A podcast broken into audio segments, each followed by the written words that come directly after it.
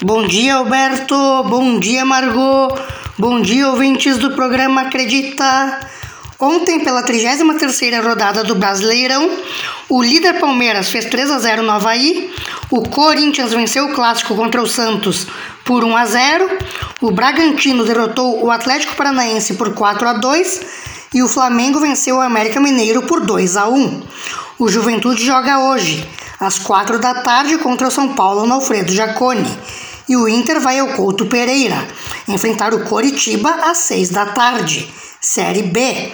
A rodada foi positiva para o Grêmio neste sábado.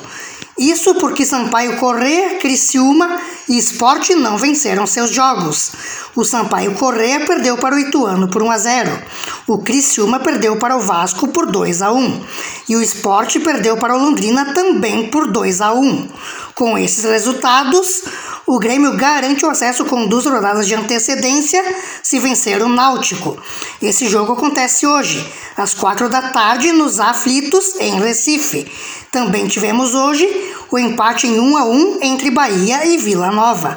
Na sexta-feira, o CRB venceu o Operário por 2 a 1 e a Chapecoense derrotou a Tombense por 3 a 2. Quinta-feira, o CSA venceu a Ponte Preta por 2 a 0. E terça-feira, o Cruzeiro perdeu para o Guarani por 1 a 0 e Brusque e Novo Horizontino empataram em 2 a 2. Com a vitória da Chapecoense, Brusque, Náutico e Operário foram rebaixados para a Série C. Com as informações do esporte para o programa Acredita, Celinho Veronese.